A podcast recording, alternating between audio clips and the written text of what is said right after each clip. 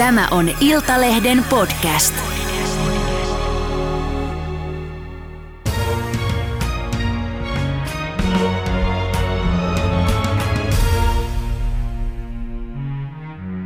Tervetuloa kirjailija Sofi Oksanen. Kiitoksia. Kun Venäjä hyökkäsi helmikuussa Ukrainaan, Suomessa lehahti nopeasti hyvin villit arvuttelut siitä, että mitä ja mikä Putinia vaivaa henkisesti ja fyysisesti. Se kirjoitti aika oivallisesti maaliskuussa, että Putinilla tuskin on aivosyöpää eikä hän ole seonnut. Et sinun mukaan huomio pitäisi kiinnittää nyt siihen, että tyrannin toiminta on Venäjän näkökulmasta katsottuna osa loogista jatkumoa. Ää, nyt eletään lokakuussa, niin ollaanko Suomessa nyt ymmärretty, mistä tuossa Putinin loogisessa jatkumossa oli ja on kyse? No ainakin julkiseen keskusteluun on tullut ihan luontevasti sellaisia sanoja kuin Venäjän imperialismi, Venäjän kolonialismi, Venäjän ekspansiivisuus. Että tällaiset määreet Venäjälle eivät olleet mitenkään yleisiä Suomessa Venäjään liittyvässä keskustelussa ennen helmikuuta, eikä ihan vielä silloinkaan, mutta mm. että tässä on ihan, nyt on ihan normaalia siis puhua Venäjästä näiden määreiden kautta. Ja se on positiivinen kehitys. Se on positiivinen kehitys. No kerro siis sinä nyt omin sanoin tiivistetysti se, että mistä, missä tuossa Putinin loogisessa jatkumossa, mistä siitä on kyse? No, Jos hän ei ole seonnut eikä ole tullut aivosyöpä. Ei, ei. No en, ensin täytyy sanoa, että määrittelen Putinin toiminnat nyt myös tällaiseksi hautakiviprojektiksi. Hän on kuitenkin 70 ja tietää kyllä, että takalauta on edessä ja hän haluaa, hän on siis jättämässä perintöään, että mistä hänet muistetaan. Ja hän haluaa tulla muistetuksi sellaisena Venäjän johtajana, joka on palauttanut Venäjän mahdin. Tämä on varmasti hänen henkilökohtainen ambitionsa. Mutta kun puhutaan tästä Venäjän ekspansiivisuuden jatkumisesta, niin Venäjähän ei ole koskaan ollut kansallisvaltio. Se on aina ollut imperialistinen valtio. Hieman kutistunut, hieman laajentunut, joka tapauksessa on valtio, joka ei itse asiassa tiedä, missä sen rajat ovat, eikä se myöskään välitä niistä, se vain haluaa laajeta. Ja tämä näkyy ei pelkästään maantieteessä, vaan myöskin esimerkiksi kulttuurisessa, kulttuurisessa omimisessa, venäläistämisessä ja vaikutuspyrkimyksissä siitä, että pyritään ekspansiivisuuteen aivan kaikilla, kaikissa kaikilla mahdollisilla eri tavoilla. Ja sitten nähdään myös äh, se Venäjän sodankäyntitapa. Mm. Äh, Venäjä on ollut koko ajan itse sodassa lännen kanssa se eh, nyt länsi on jotenkin havahtanut kuumaan sotaan, mutta Venäjä on koko ajan ajatellut länttä äh, vihollisena. Viholliskuvien rakentaminen toki on voimistunut eri tavoin, mutta se, että Venäjä ajattelee koko ajan olevansa sodassa lännen kanssa. Mm. Ja sitten myös äh, jatkuma on äh, tämä retorinen jatkuma, äh, viholliskuvien rakentaminen, Uh, myöskin nyt on voimistunut mutta ei suinkaan ollut tullut uutuutena tämä genosiidinen retoriikka, jota nyt kohdistetaan aivan erityisesti Ukrainaan. Mutta siis, Sano suomennassa, mitä se tarkoittaa? Kansan murhaan tähtäävä retoriikka, mm. jolla nyt pyrkimyksenä on pyyhkiä Ukraina maan pinnalta, mutta siis samaa vastaavanlaista retoriikkaa on kohdistettu aikaisemmin esimerkiksi Baltian maihin. Hmm. Ja nythän tämä ei ole enää retoriikkaa pelkästään, hmm, koska nyt viimeisin sodankäynnin käänne on se, että nyt Putinin ja, ja, ja Putinin sotilaat, siis hehän fyysisesti tällä hetkellä terrorisoivat Ukrainaa, pommittavat, iskevät siviilikohteisiin siellä, siellä on valtava humanitaarinen hätä ja kärsimys.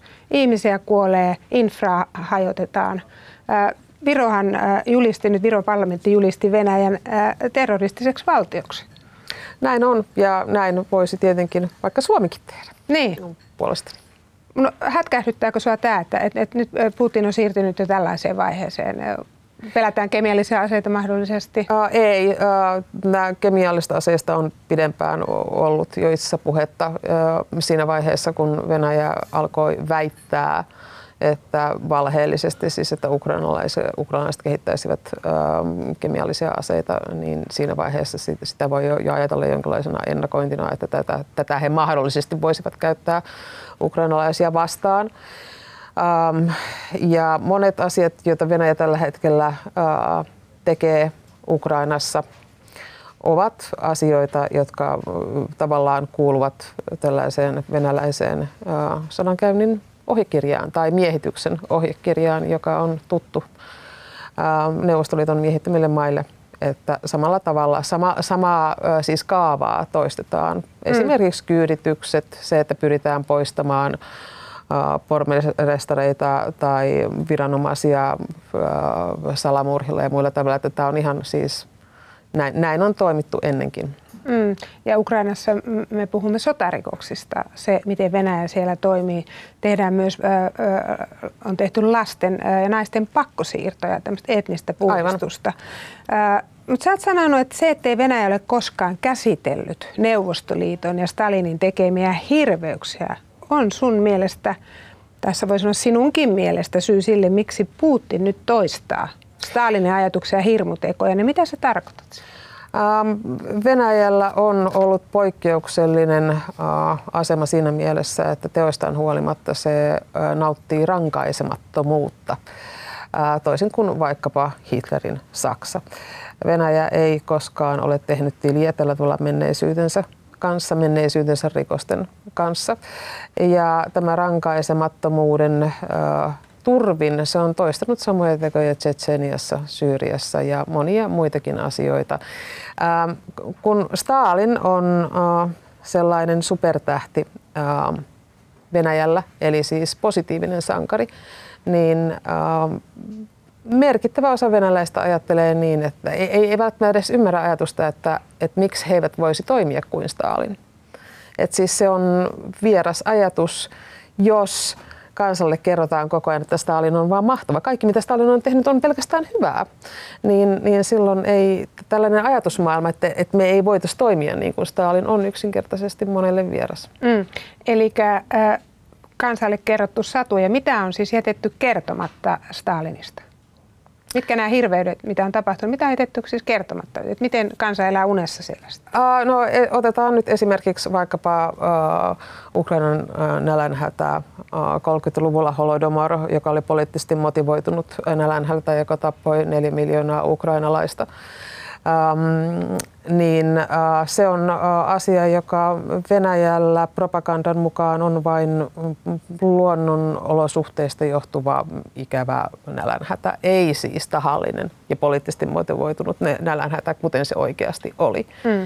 Äh, ja nythän siis vasta oman arvantunnon vallankumouksen jälkeen Ukraina on pystynyt virallisesti muistamaan Holodomorin uhreja, koska silloin kun vallassa on ollut venäläismielinen eli Moskovan taskussa ollut presidentti, niin silloin tämän kansanmurhaksi määriteltävän asian julkinen muistaminen on ollut hyvin monimutkaista ja hankalaa. Historioitsijoilla on ollut esimerkiksi hyvin, hyvin paljon vaikeuksia tutkia asiaa. Mm. Miten äh, vankileiri Stalinin aikana arvioista riippuen, siellä saattoi olla jopa 18 miljoonaa ihmistä. Miten näitä on käsitelty Ähm, silloin äh, kun itse asiassa nyt Anne Applebaum, joka on merkittävä, merkittävä, todella merkittävä äh, kulakkirjailija, ähm, niin alkoi tutkia tätä äh, kulakkia, niin silloin Silloin hän pystyi 90-luvulla hyvinkin vapaasti kulkemaan näissä kulakarkistoissa jopa ostamaan siis kokonaisia arkistoja, koska oli pulaa aivan kaikesta. Mutta se olikin sitten äh, niitä viimeisiä hetkiä, koska sen jälkeen arkistot alkoivat äh, sulkeutua ja Venäjän vahvin, äh, vanhin ihmisoikeusjärjestö, joka äh, joka äh, Memorial, mm. joka kerää ja tutkii ja kunnioittaa kulakin uhrien muistoa, niin sehän on nyt äh, joutunut lopettamaan täysin toimintansa Venäjällä ja asian tutkiminen on, on käynnisti katsoen mahdotonta siis. Mm.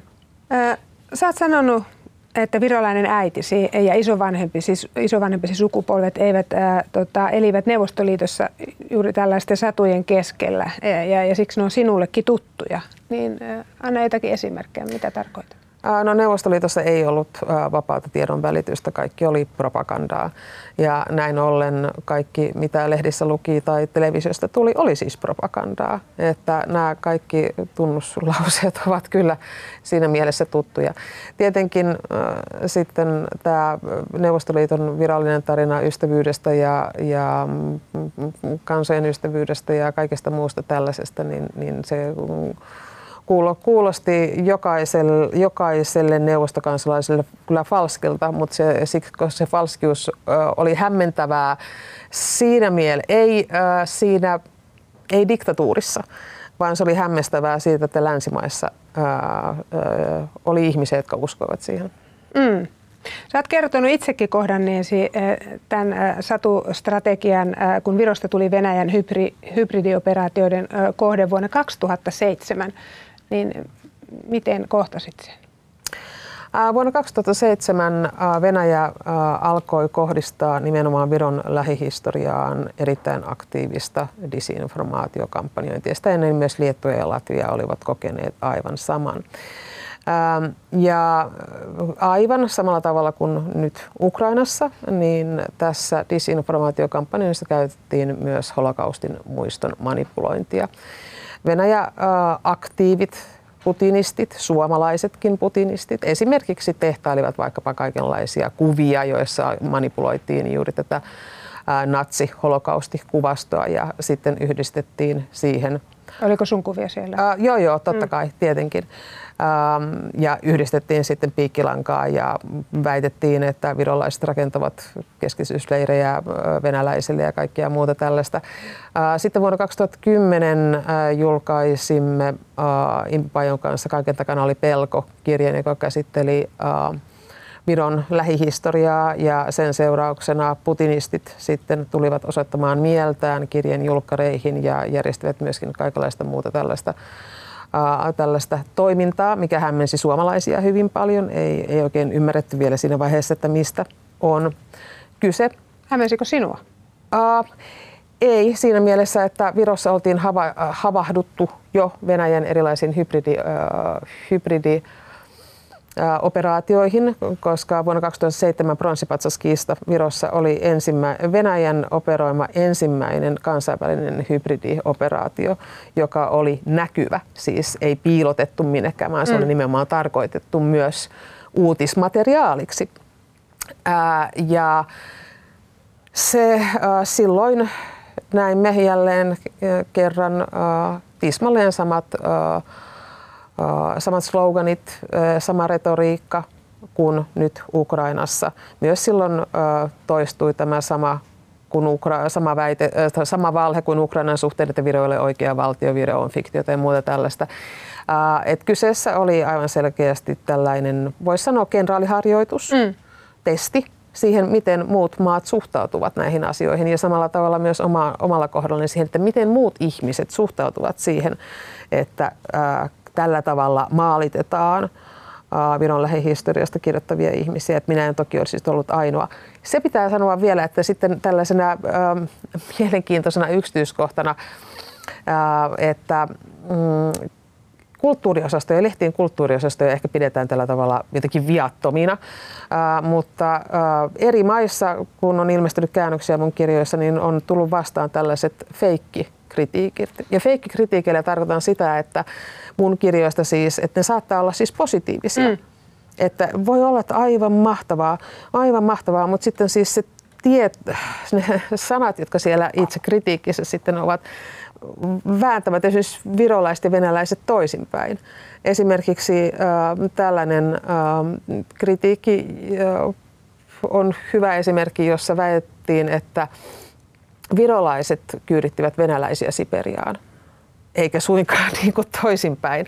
Mutta tällaisia, niin kuin, mm. että sitten vääristetään kunnolla. Vääristetään mm. aivan kunnolla. Mm. Ja ne saattaa siis näyttää hyvinkin viattomilta. Nehän on, niin kuin, ne on ollut kaikki positiivisia, mutta ne on vaan sitten niin kuin väännetty kummallisiksi. Kyllä, kyllä. Mikä on sun mielestä nyt sitten tämän Putinin loogisen jatkumon, mitä tuossa alussa puhuttiin, mm. niin sen jatkumo? Eli miten tästä eteenpäin?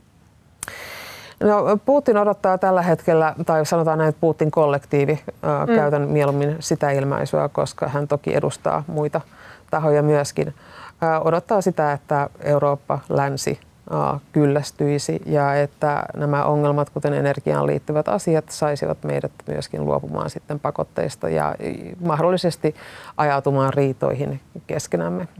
Että tähän tässä nyt odotellaan mm. ja toivottavasti näin ei käy. Niin. No miten sitten Suomi, jos Neuvostoliiton ja Stalinin historiaa ei ole käsitelty, niin miten Suomessa suomettumisen historia ja, ja, ja sitä kautta ikään kuin tämmöinen Venäjä sokeus tai sinisilmäisyys ainakin, niin onko sitä käsitelty? Mä käytän mieluummin sanaa sokeus, koska mm. sinisilmäisyys viittaa jotenkin viattomuuteen. Kyllä. Ei tässä mistään, ei voi sanoa, että Suomi olisi jotenkin viaton. Se, että, että tietenkin rauhanehdot olivat hyvin kamalat, ja on ymmärrettävää, että Suomi on joutunut taipumaan kompromisseihin. Mutta sen jälkeen opittiin itsesensuuriin. Ja vuosikymmenten ajan, suomettuneen ajan julkinen kieli muovasi ylipäänsä kieltämme, ää, opetustamme, mediaa ja monia muitakin asioita ja ylipäänsä moraalia, arvoja. Ja sellaisten asioiden selvittäminen on hyvin pitkä prosessi. Että niissä maissa, jotka ovat olleet neuvostomiehityksen alla, tehtiin välittömästi kielen muutos. Pyrittiin käyttämään kansalaisille tunnistettavaa itsenäisen valtion kieltä ja haluttiin päästä eroon. Ei enää haluttu siis käyttää ilmaisuja, joita oli ollut pakko käyttää. Eli mm. neuvostopropagandasta. Suomessa ei koskaan nähty tarpeelliseksi uudistaa kieltä itsenäisen suomen kieleksi. Ja nyt kirjailijana puhun paljon retoriikasta, mutta retoriikka on yhtä kuin ajattelu ja se muovaa meidän käsityksemme ja moraaliamme. Sitä, mikä on oikein ja väärin. Ja ennen kaikkea sitä, mitä pidetään tärkeänä ja epätärkeänä. Et se, uh, Ukraina on hyvä esimerkki asiasta, koska esimerkiksi tämä Anne Applebaumin kula ilmestyi vuonna 2003. Uh, samana vuonna kuin oma esikoiseni mm. ilmestyi, että meillä on mennyt työ vähän samaan tahtiin. Ja uh, kun tapasin Anne Applebaumin vuosia sitten, hänen ensimmäinen kysymyksensä oli, kuule Sofi, voitko kertoa, miksi kaikki muut maat ovat julkaisseet kulakin, mutta Suomi ei? Se oli vähän yllättävää, koska mä en tiennyt, että hän on niin hyvin selvillä siitä, että missä joka paikassa hänen kirjojaan mm. siis, mutta mut hän halusi muuta selityksen. Ja sitten keskustelimme suomettumisesta äm, ja nimenomaan arvoista. Eli mitä pidetään tärkeänä ja mitä ei. Kyllä. Ja tämä, että tämä kirja ilmestyy lähes 20 vuotta. Mm, nyt se on ilmestynyt. Nyt, juuri nyt mm. ilmestyi 20 vuotta sen ilmestymisen jälkeen suomeksi kuvastaa sitä, että mitä meille pidetään tärkeänä. Tätä kirjaa ei pidetty silloin riittävän tärkeänä Suomessa. Mm. Katsottiin, että siis koska kustantajat tekevät äh, julkaisupäätökset sen perusteella, äh, mitä oletetaan, että ihmiset haluaa lukea. Kun ajatellaan sitä, että kuinka paljon meille ilmestyy holokaustkirjoja, niin verrattuna siihen kulakista on todella paljon vähemmän. Ja Applebaumin äh, holodomorista, äh, eli tästä Ukrainan poliittisesta, poliittisesti äh, motivoituneesta nälänhädästä, julkaistiin ensimmäinen kirja suomeksi 2018. Joten äh, ja se on erinomainen kirja ja se on äh, hyvin ikävää, että sitä eivät kaikki päättäjämme ole lukeneet aikaisemmin, koska se kertoo myös siitä, miten Venäjä oppi käyttämään energiaa aseena. Mm, tähän olisi just tullutkin. Et mitä sä ajattelet, nythän on ruodittu sitä, ää, Tikunokassa on ollut Paavo Lipponen, joka entisenä pääministerinä ää, tehnyt hyvän tilin, ää, loppas konsultoi Nord Stream ää, kaasuputkihanketta. Ää, hän on nyt tuolla ää, räjähtäneenä. Ää, Fennovoima, mm. ää, Rosatom, ää, venäläisomisteinen, ää, yritettiin ja, ja hallitus mm. jopa suostui siihen, että, mm. että tota, lähdetään tuonne Pyhäjoelle tekemään sitten venäläistä ää, ydinvoimalaa. Niin nyt meillä on o, poliitikkoja, ää, jotka sanoo, siellä on o, kritisoitu Eero Heinäluomaa Lipposta, presidentti Tarja Halosta, Esko Aho SP-pankissa toimimisesta. Ja he kaikki sanovat, että paitsi Lipponen ei suostu kommentoimaan mitään, mutta he suurin piirtein sanovat näin, että, että, että se oli tämä ajatus siitä, että, että haluttiin uskoa siihen, että kun on tämmöinen keskinäinen riippuvuuden ja kaupankäynnin lisäämisen suhde, niin sitä kautta voidaan sitoa Venäjä enemmän tämmöisen eurooppalaiseen ajatteluun ja arvomaailmaan. Niin äh, sanoit, että et halua käyttää sanaa sinisilmäisyys, niin miten, miten tätä energia-aseen äh, luovuttamista sitten kommentoit? Suomi ei tietenkään ainoa maa tässä. Ei, äh, mutta on olemassa poliitikkoja, joiden moraali on seteliselkärankainen. Ähm, se, että moni tuntuu nyt väittävän, että kukaan ei tiennyt yhtään mistään, se on tietenkin täysin höpöpuhetta. Ähm, moni on toistellut vuosien mittaan myös sitä, että miten Venäjä on matkalla demokratiaan. Tätähän on toistettu kuin mantraa. Äh, vaikka samaan aikaan äh, he ovat olleet ihan varmasti täysin tietoisia siitä, että Venäjä murhaa koko ajan poli- äh, toimittajiaan maa, joka murhaa toimittajiaan, eli niitä, jotka oikeasti haluavat kertoa asioista, ei ole missään tapauksessa matkalla demokratiaan. Murhattujen poli- toimittajien määrä ja myös oppositiopolitiikkojen ja niin liikemiesten, ja liikemiesten ei ole koskaan ollut missään laskussa tai katoamassa. Se on sieltä 90-luvulta alkaen ollut koko ajan erittäin korkea. Et ei, ja sitten on myös väitetty sitä, että koskaan ei ole ollut ongelmia niin kuin tämän energian äh, jakelun kanssa niin sitten kun ajatellaan sitä, että ää, Ukrainaa ja Baltian maita Venäjä on jo aikaisemmin kiristänyt ää, energialla ja kaasuputkiakin on räjähdellyt Georgia-Armenia-akselilla, mm. niin, niin kyllä nämä on asioita, jotka on ihan faktisesti tapahtunut jo aikaisemmin. Mistä tämä kertoo? Miten on sitten voitu toimia näin? Mitä sä itse ajattelet? Mm, moraaliongelma. Mä itse kutsun niin. sitä yksinkertaisesti maanpetturuudeksi. Maanpetturuudeksi. Maanpetturuudeksi. ketkä poliitikot sun, sun mielestä ovat Suomessa maanpettureita? No pääministerit nyt aivan siis nämä kaksi pääministerikaksikko, jotka ovat saaneet mittavia summia Venäjältä, niin kyllä se on ja selkeästi pyrkineet loppaamaan ja myymään Venäjän intressejä täällä Suomessa, niin, niin kyllä se se, sellainen toiminta, joka heikentää Suomen puolustusta ja pyrkii vaikuttamaan Suomen turvallisuuteen vaikuttaviin asioihin on, on negatiivisesti on, on maanpetturuutta. Semminkin vielä, kun se on noin pitkäkestoista ja määrätietoista mm. ja loogista. Tarkista nyt vielä, siis puhutko siis, tarkoitatko Paavo Lipposta ja Esko Aho? Kyllä. No, sanoisi tähän loppuun vielä se, että virolaisethan on pitkään varoittaneet Suomea. Ja täällä on lähinnä vähän niin kuin naureskeltu eikä otettu kuuleviin korviinkaan. Mitä ajattelet siitä ja, ja myöskin siitä, että onko lännen toimet nyt tässä realistisessa reaalimaailmassa, missä me elämme, niin ovatko ne riittävät? No ainakin mennään koko ajan parempaan suuntaan, että se on, se on hyvä asia ja myös se, että Venäjän toimintatavoista puhutaan enemmän – se, että aletaan ymmärtää se, että Venäjä pyrkii, että myös talous on painostuskeino ja psykologinen painostuskeino, että nämä kaikki asiat ymmärretään huomattavasti paremmin, niin se on ehdottomasti positiivista kehitystä. Et siis mä en yllättynyt Venäjän hyökkäyksestä, laajamittaisesta hyökkäyksestä helmikuussa – Uh, mutta myönnän, että yllätyin kyllä itse siitä, että kuinka nopeasti länsi sai kasattua rivinsä. Uh, että se oli positiivinen, uh, ehdottomasti positiivinen yllätys. Mm. Harvoin ollaan nähty esimerkiksi Euroopan unionia näin yhtenäistä. Uh, juuri näin. Kuin tällä hetkellä. Sofi Oksanen, hyvin paljon kiitoksia haastattelusta. Kiitos. Ja kaikkea hyvää. Kiitos.